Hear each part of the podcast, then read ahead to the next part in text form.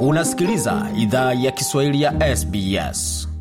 Karibu tena katika makala idhaa ya Kiswahili ya SBS. Uko na migode migerano, tukuleta makala kutoka studio zetu za SBS na mtandaoni anaoni ambao ni sbs.com.au mkwaju swahili. Kama kawaida, zapata makala haya pia kwenye ukurasa wetu wa Facebook anaoni ambao ni facebook.com mkwaju SBS swahili, na iwapo ungependa kutuandikia kwa barua pepe, anwani ni swahili.program at sbs.com.au. Kwa sasa tuanzie moja kwa moja katika jiji kuu la nchi Canberra, ambako wanasiasa wanafanya vikao vyao kuweza kuamua hatma ya maisha yetu hapa nchini Australia, pamoja na changamoto zingine ambazo zitatukumba katika wiki na siku na hata miezi ijayo.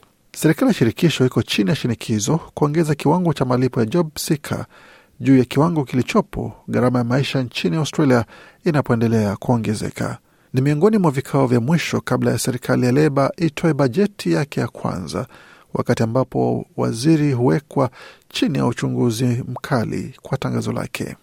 Hotuba ya kwanza ya mbunge Huru Daily ilipokewa kwa shangwe na nderemo. Akivaa kanzu yenye picha bendera ya Australia, alizungumzia utajiri wa utofauti wa eneo bunge lake la Faula ambalo liko kusini magharibi Sydney, pamoja na safari yake binafsi kama mkimbizi kuja nchini Australia. Alielezea pia masaibu ambayo jamii yake inapitia kwa sababu ya gharama ya maisha. We are not a privileged people.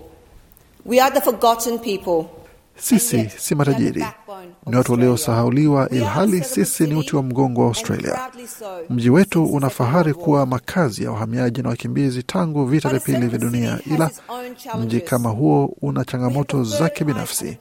Tuna kiwango kikubwa cha tatu cha ukosefu wa ajira nchini ambacho ni takriban asilimia kumi, ambacho ni takriban mara tatu zaidi ya wastani ya taifa ambayo ni asilimia tatu nukta tano. Mapato yetu ya kati ni asilimia ishirini chini ya sehemu zingine za nchi, alisema mbunge Lee katika hotuba yake ya kwanza.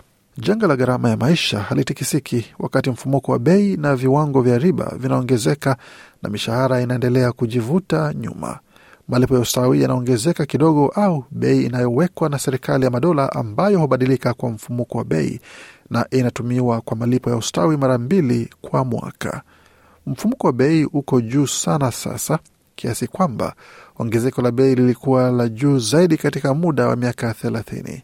Ila senata wa chama cha Greens Janet Rice amesema bado inaendelea kuwa chini ya mstari wa umaskini na serikali inastahili fanya mengi zaidi. This pathetic increase will leave millions of Australians in really tough times with payments that are not keeping up, that aren't within.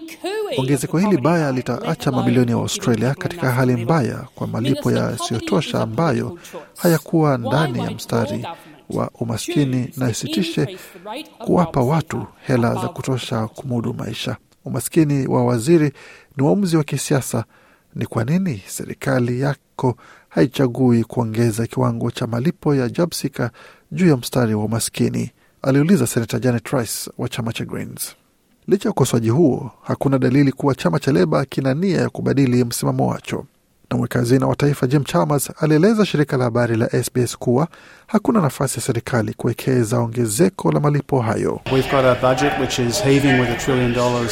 Tuna bajeti ambayo inajumuisha deni za chama cha Liberal za trilioni za dola. Kwa hiyo lazima tuchunguze chenye tunaweza wekeza kwa uwajibikaji. Tuna nia ya kutoa msaada wa afueni ya gharama ya maisha katika baadhi ya sehemu, ila haiwezekani kuwekeza kila wazo tunalopewa. Wateja pia wanakaribia kukabiliwa kwa ongezeko la gharama ya mawese, makato ya kodi ya mawese ikitarajiwa kuondolewa kufikia mwisho wa mwezi huu. Hali hiyo itamaanisha bei ya mawese itaongezeka kwa senti 22 kwa lita kwenye kituo cha mawese. Na Jumanne 6 Agosti, benki ya hifadhi inatarajiwa kuongeza viwango vya riba tena, kuweka shinikizo la chini kwa mfumuko wa bei. Mbunge wa upinzani Simon Birmingham amesema kwamba serikali inahitaji sera mbadala ya kusaidia familia kukabiliana na changamoto hizo. Serikali kama inaacha mapunguzo haya ya kodi ya mawese yaishe, waseme nini kingine watafanya kusaidia Waaustralia na shinikizo ya gharama ya maisha ambayo imeendelea kwa muda, alisema Bwana Simon Birmingham. Chama cha The Greens kimeiomba serikali pia ifute makato ya kodi ya awamu ya tatu ambayo yataanza mwaka 2024 na kugharimu zaidi ya dola bilioni 243 kwa muda wa miaka kumi.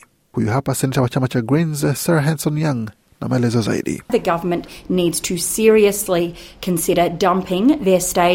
Serikali inahitaji zingatia kufuta awamu yake ya tatu ya makato ya kodi.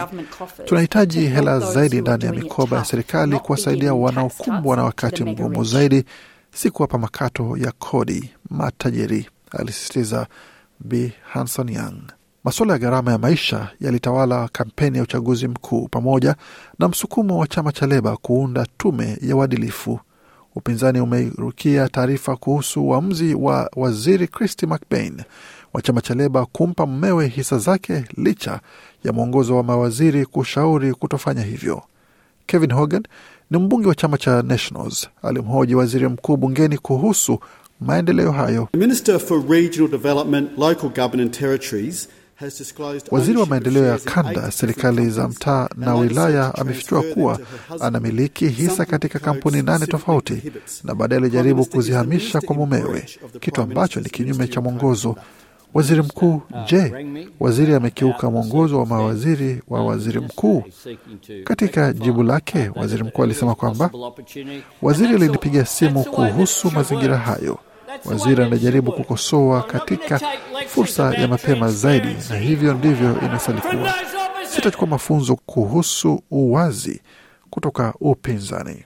Waziri Christy McBain kwa upande wake alieleza bunge kuwa alistahili hamisha hisa hizo mapema zaidi, ila alisisitiza kuwa kwa sasa hana kosa.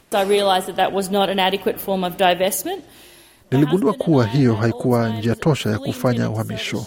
Mume wangu nami wakati wote tulikuwa na nia ya kuuza hisa hizo, ila mimi ni wa kwanza kukiri kuwa hiyo ilistahili kuwa mapema zaidi. Nachukua wajibu wangu kama waziri kwa makini. Sasa tumehamisha hisa zetu zote kuhakikisha hakuna mgongano wa kimaslahi, alijitetea waziri McBain. Serikali inatarajiwa kuwasilisha mswada wake wa tume ya uadilifu ya shirikisho bungeni wiki ijayo. Kwa taarifa hizi na makala ambayo tunapeperusha pamoja na ratiba matangazo yetu, tembeleni tovuti yetu anwani ambayo ni sbs.com.au mkwaju Swahili. Makala aliandaliwa na waandishi wetu Krishani Danji na Gode Migerano. Hii ni idhaa Kiswahili ya SBS. Penda, shiriki, toa maoni, fuatilia idhaa ya Kiswahili ya SBS kwenye Facebook.